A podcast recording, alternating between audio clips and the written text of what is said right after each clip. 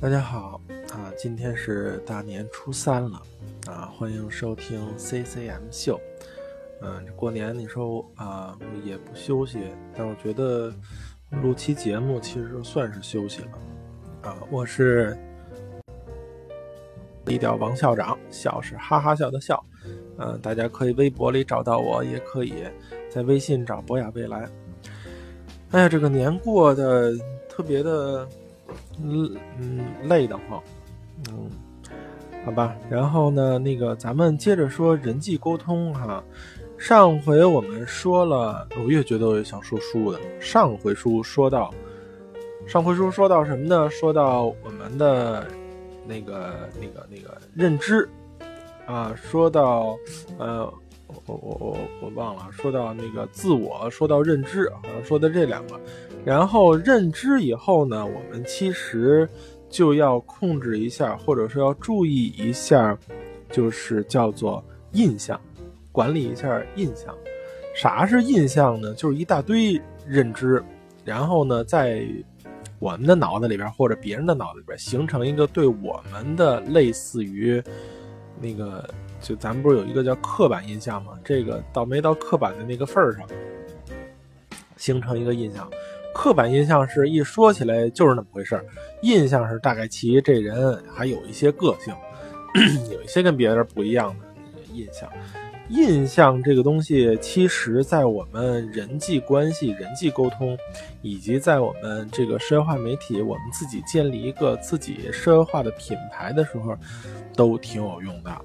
嗯，一说到，嗯，比如说啊，咱们一说到那个共青团中央。的这个微信账号，那大家给的印象就是，嗯，一个他是一个政务的，再一个呢，他好像很年轻，呃，很很比较新潮，就是还是有一些年轻人的，毕竟是共青团的嘛，年轻。那我们要说到其他的。啊，那商业上也好啊，政务上也好，都会有他自己的印象。那这个印象到底是怎么留下的？这个其实和我们说建立这个自媒体的品牌也是息息相关的。啊，Papi 酱，我们一说到会是一什么印象？啊，罗振宇会是就那个逻辑思维会是一什么印？这些都是我们要呃了解以及要管理的内容。那这些印象其实都来自于认知，我们要控制好、管理好，就是大家怎么认识我们。记得上次说的，就给他什么样的刺激，等等等等这些啊。呃，这个这个这个印象呢，它其实是有形成的一些过程的。嗯，它大概其咱们聊一聊啊。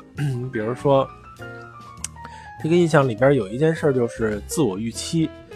呃，什么叫自我预期呢？说的是，呃，形成印象那个人，比如说我们是一公众号，那那些订阅我们的那些读者，那些我们的粉丝，他们的自我预期，这个是他们形成印象的很重要的一个过程。怎么叫自我预期？就是说，他接受到那些之前我们说的那些刺激之后。啊，我们人之人人人与人之间沟通也是这样，接受到那些刺激之后，和他建立起来的我们的形象，以及我们后边做的那些事儿一样不一样，是不是符合他的预期？啊，这个这个人通过这几句话，我觉得他是一个诚实的人，是一个可以信赖的人。啊，结果通过后边的沟通，通通过后边的那个接触，发现哎。这人确实是这样的一个人，我把这事交给他，绝对放心，绝对没得说，对吧？这个就是，呃，印象就开始形成了。这个人的一个印象就是这个诚实守信。我曾经啊，曾经那个举一个反例啊，曾经那时候我在蓝色光标，然后工作量特别大，我老说那时候我那个，呃，同时。服务十四个客户，我那桌子上面贴的都是小纸条，满满当当的，就怕了忘了这个，怕忘了那个。然后当时有一个就是那个就是咱们国有的一个地产公司，那个老板曾经说了这么一句话，他说：“我看你老是挺累的，然后老是一副很敬业的样子，但是你这个老不出活啊？这个就是怎么讲？预期不符。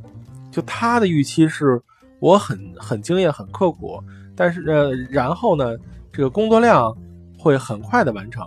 但实际上他不知道，我这个同时是我敬业死，累死了。”我可能那个工作量特别多，但是这对于他来讲就是预期，就跟之前想的就实际上跟预期就就不一样了。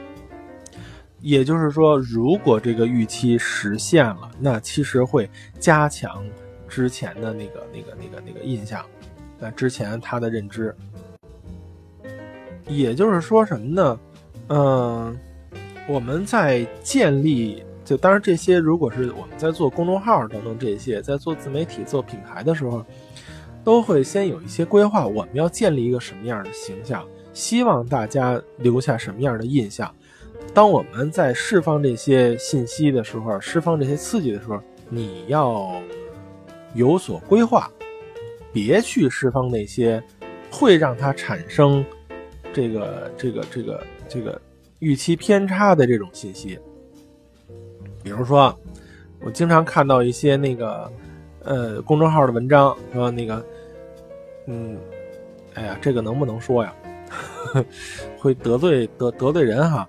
就是你比如说那个那个某平台啊，他经常发这个，咱们那个这次冲返，这次优惠就只有七天，再过了这七天就要再等一年。然后大家得纷纷的赶紧去充值，呃，但是我们现在的心理预期呢，就印象是说，哎呀，这个给我们的平台给我们的这机会，这个这个太难得了，我们这一定得好好把握，赶紧多充点。结果呢，呃，这是他希望给大家的一个，不管他是不是希望啊，这是他给大家的一个预期，大家接受到的刺激，得到的认知是这样的。结果七天以后，他又来了一个另外的一个重返的项目，这个额度呢比上次还大，这个就会让大家的这个预期，就是跟大家预期相悖了。这怎么讲呢？那这是是是是在是是狼来了，对，就是这么一个这么一个状态。我们如果做不到这件事儿，或者我们觉得做这件事儿的风险很大。我们可以去控制之前释放的信息，然后让大家这个预期有所别那么高，对吧？我们可能说的时候，我们就说，那这个在我们财力允许的范围内，我们那个那个那个，这是最大的一次，就是叫什么呀？大酬宾了。那之后不保证。除非我们又融到资了，或者我们又那个发了财了，等等的，就是给大家这个预期是一个正向的，别有别别有太强的那个，否则的话，你这个印象就会，嗯，大家大家懂的，这是我们说的那个，呃，实现自我预期啊，形成印象。还有一个呢，叫做这个是一个理论啊，叫做内隐人格理论。怎么讲呢？就是说有一些性格是相相关联的。你比如说，呃，呃，这不一定是真的，但是我们在这个人际沟通当中，我们在这个印象当中就会这样。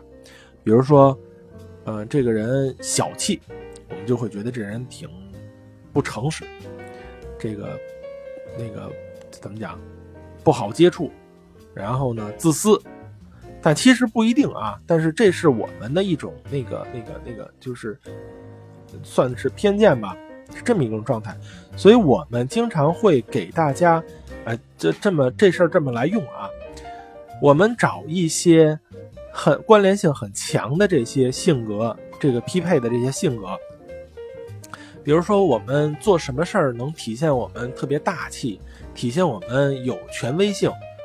有一些在这里边可能有好多匹配的啊。打比方说，我们发个红包；打比方说，我们呃那个给大家发礼物；打比方说，我们为大家争取了某一项福利啊等等。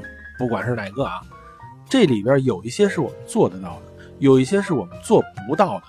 然而，通过这个理论，我们可以能够这么看啊，同样都会达到让大家对你有这个大气的这个这个这个这个印象。我们去挑那些我们做得到的、力所能及的去做啊。嗯，群里边，你说是群里边发个，群里边一共五十个人，我发一个两百块钱的红包，这我咬咬牙能干得了。大家觉得这红包，哎呦真好，这这群主太大方了。还是说，真实的我们拿两百块钱给每一个人，你真是要是在现实生活当中给每一个人两百块钱。啊，刚才咱要是两百块钱五十个人分，一个人四块钱，你给人家四块钱，这状态肯定就不好，啊，所以呢，这个也是一种，就是建立形象的这么一个呃过程或者方法吧。还一个可以，啊，不叫可以啊，叫我们要经常的强化认知。强化认知这个就不多解释了啊，呃，我们要说一说的是这个有一个这一对儿啊，叫做近音和首音。常常呢，我们看有时间的话，我们可以再多说一下那个那个说服这一块啊。呃，常常呢，我们会比如说给领导做报告，给某跟某一个人说某一件事儿，我们会考虑，哎，我这个这个事儿我是应该先说呢，我还是应该最后说呢？我这个结论是应该先告诉他呢，我还是应该后告诉他呢？先告诉他。那先定一个，就咱们如果没有这理论知识的话，心里这么想，先先说呢，先定一个大调子，他记得很肯定清楚。我后说呢，放在总结的那地方，那是不是也会让他记得清楚啊？哎，这个就是首音和近音的关系。什么叫首音？就是你第一个说的那个啊，近音呢，就是你最后一个说的那个，离着最近的那个。这两个呢，咱也不给给大家解释什么什么那些逻辑、那些那些理论了，怎么怎么怎么来用呢？首音会形成第一印象，大家会印象特别深刻，但是记得不会清楚。上来那个开年会上来，我第一件事就跟大家说：“大家辛苦了，我给每一个人发一千块钱红包啊！”就瞎说啊，这个印象会非常清楚，大家只会记得，因为。说完这个之后，你还会说一大堆其他的啊，全都完事之后，大家只会记得你很大方，你是一好人，你是要给大家发红包，但是具体发多少钱，一千块钱这这这数好记啊。你比如说给每个人发三百七十二块八毛五，大家真记不住是多少多少钱了，只记得你这个是一挺大方的人。哎，这是首印，这种定性的，这种给人留下第一印象的这种。首音很难改，上来我就说，哎，告诉大家一个不幸的消息啊，今年我们可能不能年前发工资了。你要把这放在第一个，大家给给留下的印象就是，我去，这人什么情况啊？这老板要这行可行不行啊？但如果我先说那个给每个人发一千块钱红包，然后中间说，因为客户没结账，是吧？红包是能给大家发，但是工资可能真得年后再再给大家发了。这个是首音，首音的作用啊，给大家留第一印象，这个特别重要，很难。如果是真的是第一印象，很难后边再有扭转了。这就反过来印证我们刚才说的那个预期啊。他听完你第一句话，心里有这样预期，你是好人，然后你做的事儿，可能大家多多少少都会往好人那个堆儿里边去啊，除非你做了一些。十八反的事儿，他会，他会就是达不成的事儿，他会再再再改变这个印象。这是首音啊，近音就是最后一个说的，近音是记得清楚啊，细节记得清楚。首音是呃记得深刻，我知道这人是一好人。近音最后我们在那个那个发言的最后，老板说了，我们这个一共四个。事业部啊，一共四个部门，啊，第一个部门他们干了多少活儿，然后那个要平分多少奖金，第二个部门什么等等这些，我明年要干什么等等这些，这些细节的很重要的细节放在最后说，这个是有利于大家记住的。咱们在写那个公众号文章的时候，也这也是这样啊。上来先定一个大的调子，我们是要跟大家沟通什么，让大家留下一个整体印象。那些细节你需要让大家记得住的东西，放在最后。你比如说让大家关注这事儿，你上来就说还没看这文章呢，上来先说你点这个，然后就关注我们了。他当时应该是不会点，因为他没看，是吧？真正他看完了，有多人还能想得起来回来再给你点一下，就不如你放在最后，这些细节的东西才能够更多的被大家用用得上啊，才才能被大家记得住。这是我们说的首音进音这件事儿，呃，挺重要的啊。嗯，我们进首歌，进首歌回来呢，我们接着说后边的一些。呃，就是形成印象的知识点，然后呢，我们再呃零散的说一些其他在人际沟通当中比较重要的点啊，然后我们这三次的这个集中说人际沟通就说这么多啊，下次我们说别的了。我们先进首歌，咱们听一首《What Makes You Beautiful》。嗯，我不知道能不能这么翻译一下，你怎么这么漂亮啊？啊，咱们听一首歌，然后回来接着说。when you walk through the door. Don't need makeup to cover up. Being the way that you are is enough. Everyone else in the room can see it. Everyone else but you. Baby, you light up my world like nobody else. The way that you your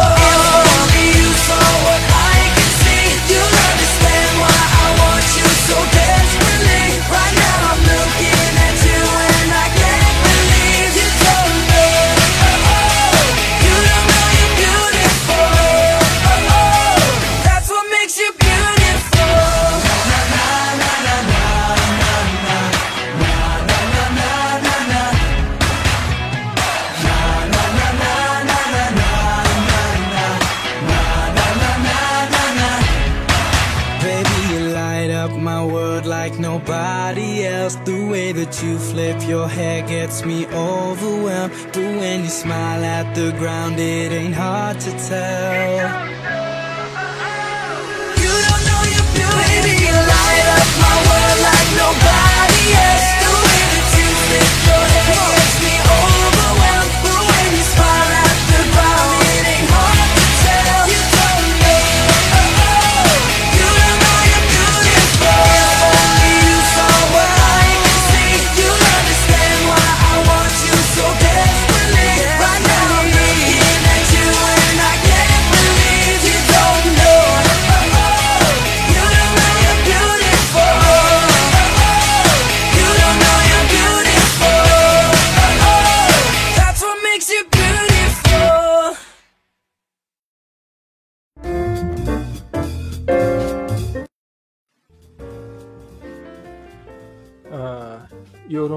You beautiful，你都不知道你这么漂亮。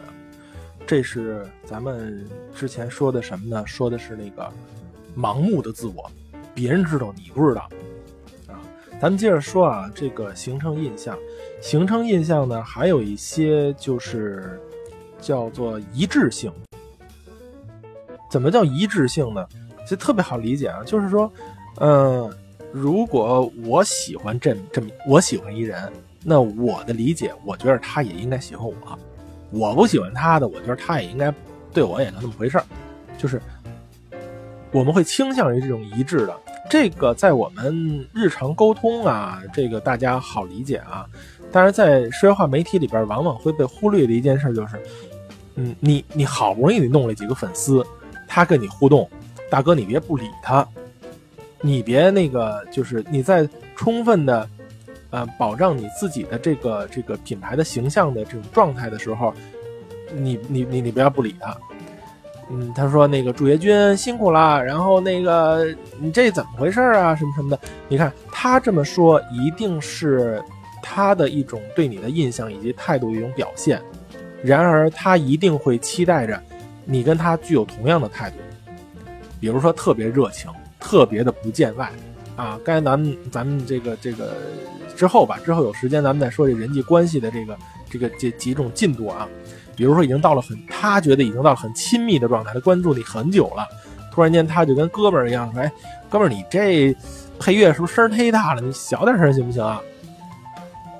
你这时候突然间，要么你不给他回，要么你给他回说你懂个屁呀、或者说，或者不这么回啊，或者非常官方的，非常感谢你的建议，我们那个一定会仔细研究的。我去，那就完了，就是他的预期没有得到验证，他认为你们俩的关系应该是那种很亲密的、无话不谈的。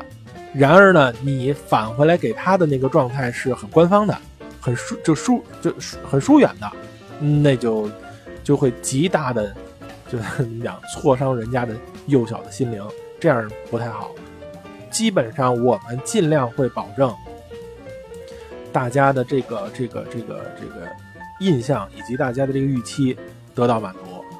呃，当然啊，如果这个这个凡事要有底线，也要顾及我们这个自身维护的这个公众号以及我们的品牌形象，那不能出这个出出这个圈的事儿。假如我们的形象是一个老学究，不爱说话，那我们为了表示那，为了表示跟他有沟通，为了那也可以用老学究这种不爱说话的方式，让他觉得，哎呦，这个老专家其实已经很那个那个那个照顾我了。所以这个是我们说的一致性，千万别就是这这个也可以叫什么叫移情啊，这心理学上面的一个词儿移情。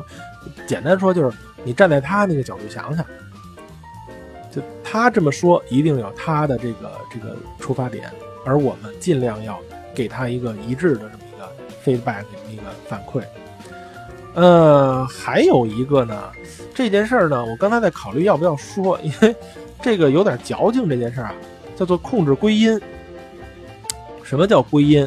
就是说，当我们做了一件什么事儿，甭管你说什么，说的天花乱坠，最终大家会自觉自觉不自觉的会把它归咎在一个非常重要、非常显著的原因。咱们就拿迟到这件事来说吧，我反正上学时候经常迟到，那 个那个那个那个那个班主任经常跟我说说，你看啊，系主任是在那个窗户口看着你，都没别人，你来的最晚，那个就是溜溜达达、大摇大摆的走进教学楼，你觉得这样好吗？我就解释，这个时候就需要控制归因，就最终大家会，你甭管你解释什么，大家会理解你的最重要的问题在哪啊？你比如说，我我我说我是那个，你们说为什么迟到了呢？哎呀，这个床啊、枕头啊跟我太亲了，我就不舍得离开他们，是吧？那个一一一小时不见如隔三秋，我就舍不得多跟那儿待一会儿。这是一种啊，这个归因就会归咎在这，大家一听呢，这真是太懒了。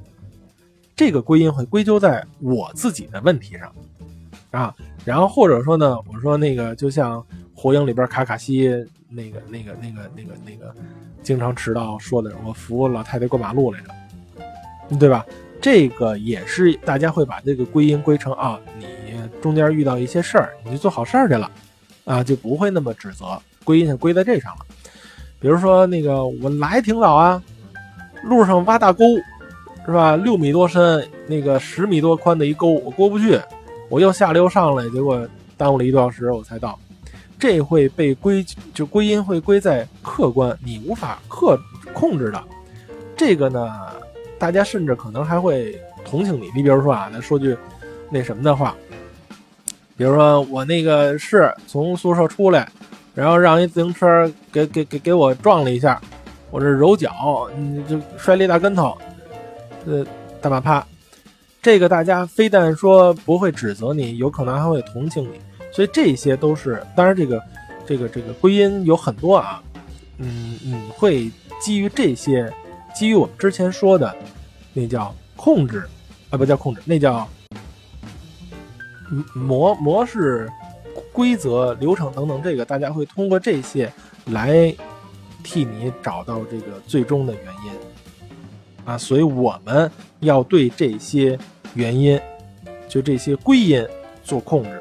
我们到底应该说什么样的话？当我们遇到一些什么问题的时候，啊，比如说我们本来说好了那个大年三十晚上十二十一点半发红包，结果没发，这什么原因？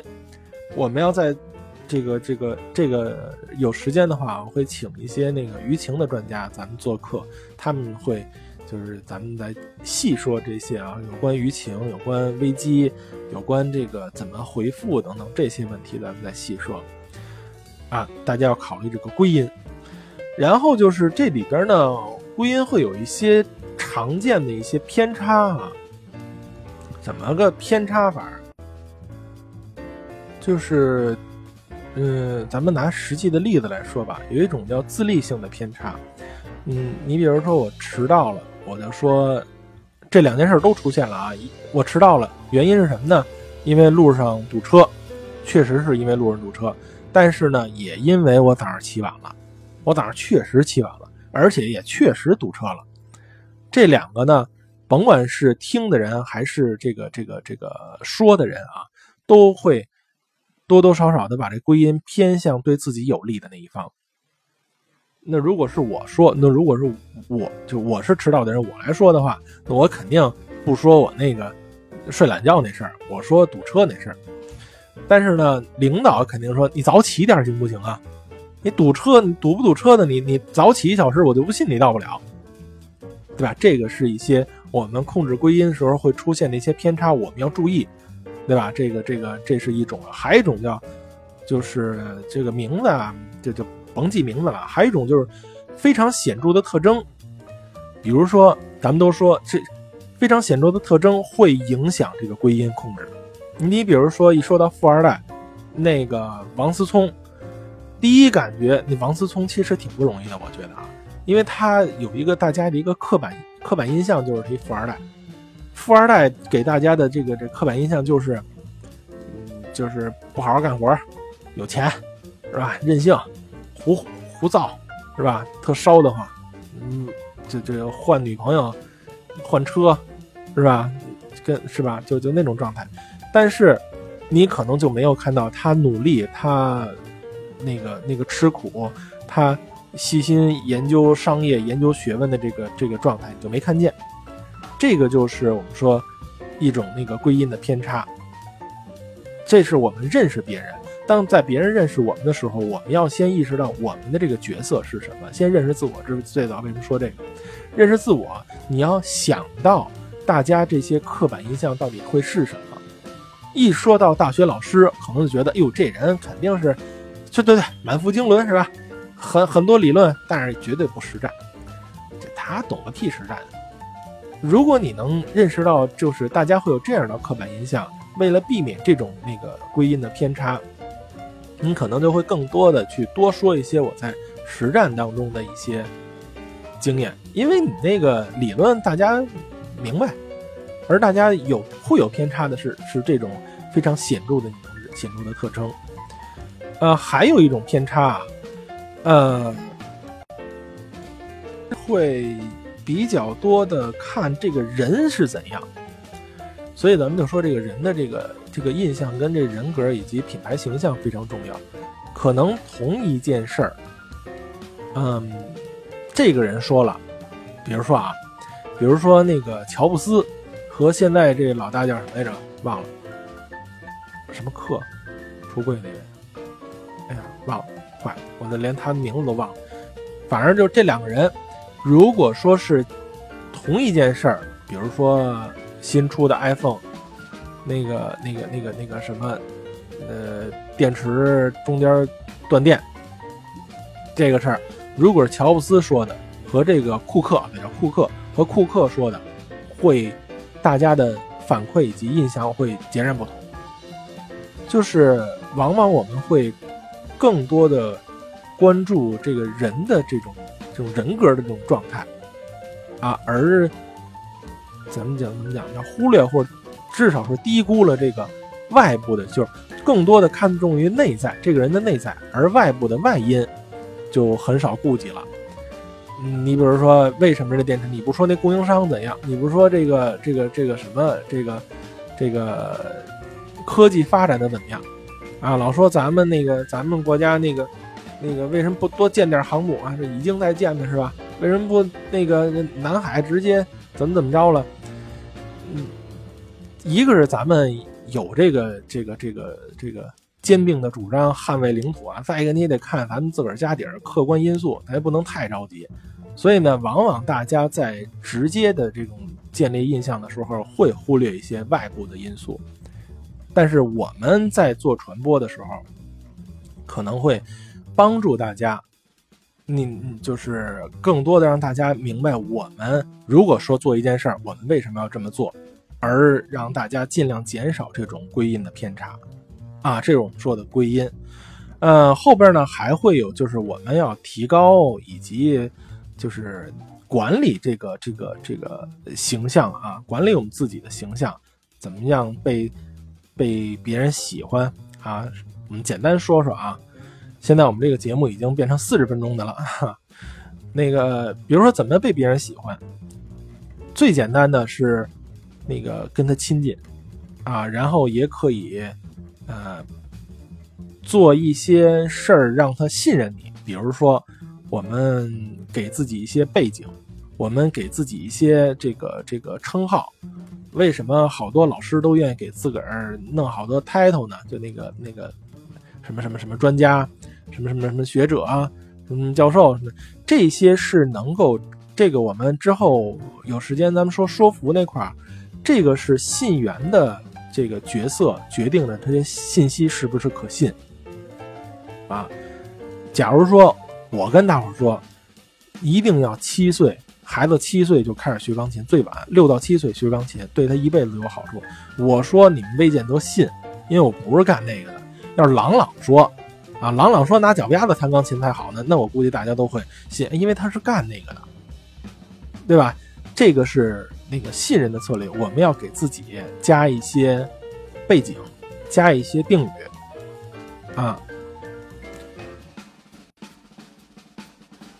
还有一些就是，还有一些就是，我们自我批评，这个呢是能激发。咱们说人际沟通里边有学习、帮助、那个、那个建立维护关系什么等等的，一共五个，这是能够激发别人释放信息、帮助你的。就是我说，哎呦，同志们，这我不会干，嗯，谁谁谁能帮我弄弄这个？我对这件事儿不懂啊，谁能跟我说弹钢琴？第一个应该应该先学什么呀？这那个那么多按键，哪个是抖啊什么的？你这种自我的这种咱叫阶段吧，啊，在一定范围内啊是可以寻求帮助的，啊，这也是一种建立的那个那个形象管理形象的一种方法之一吧。呃，然后当然还有这种影响的策略。我们说什么叫影响？就是通过沟通建立权威，啊。嗯，包括我们这里边呢，这里边其实又说到人际关系的那个，就是人际沟通当中的一些权利。有，跟大家简单说啊，有这么几种，一种是参照型的权利。什么叫参照型的权利呢？人际关系当中的权利啊，一共有这么六六种。参照型的权利呢，就是别人会觉得你是一榜样，这个就是参照型的权利。啊，这个老板领导戴什么手表，用什么电脑，我们就觉得，哎呦，我得那样，是吧？自己的那个偶像是怎么样，是吧？偶像剃一秃子，我们也得剃秃子，是吧？然后法定型的权利，那就是他就是领导，他就是老板，这就是法定型权利。还有一个专家型权利，这就是刚才我们说的，嗯，你比别人懂得多，你有各种称号，你有各种背景啊，这种是专家型的权利。这些权利都会在你沟通、在你建立人际关系的时候起到特别积极的作用。还有呢，就是呃劝服型的，就是你特别能说啊，你具有这个那个说服别人的这个本事，你掌握了一些别人不知道的信息，你特别善于辩论等等的。还有就是奖励惩罚的权利，你掌握财权，或者你自个儿特别有钱，没事就愿意给人发红包，这些你也可以建立权利。为什么有好多人愿意在那个群里边发红包呢？也是在建立他的人际权利、人际关系当中的权利。可能他的在一定范围、一定程度上权力不够高，至少是在这个圈儿里边，在这个瞎说啊，如果有一人他在群里边老发红包，那一定是因为他在这个群里边的那个呃，就是权威度不高，他要通过这种方式，这是其中之一啊，用六个这种其中之一来建立自己的权这个人际关系的权利。然后我们说，我们跟我们的粉丝啊，或者我们在我们的的的听众、我们的观众、我们的读者，就是是就经常会有一种什么样的那个，就是怎么来维护这个关系呢？这里边有几个大家经常维护关系的叫原因吧，就归结成原因，他怎么我就能？拽着他有年度，他不取关不取消关注啊？怎么他就老能看我呢？首先，情感依赖，这人爱上你了，这就甭说了，是吧？那那他就是喜欢，这个并没有理由。那些脑残粉就是这么一状态，是吧？那他的那个那个那个那个偶像打个替分，他都觉得好。另外一个方便，就是能给大家提供便利。你比如说，为什么这个墨迹天气那么多粉丝大家都用啊？嗯，这方便，对吧？你那个滴滴打车方便，微信方便吗？对吧？呃，当然还有一些就是呃这种强的关系了啊，自己家人、自己的好朋友等等这些不解释了，恐惧，啊。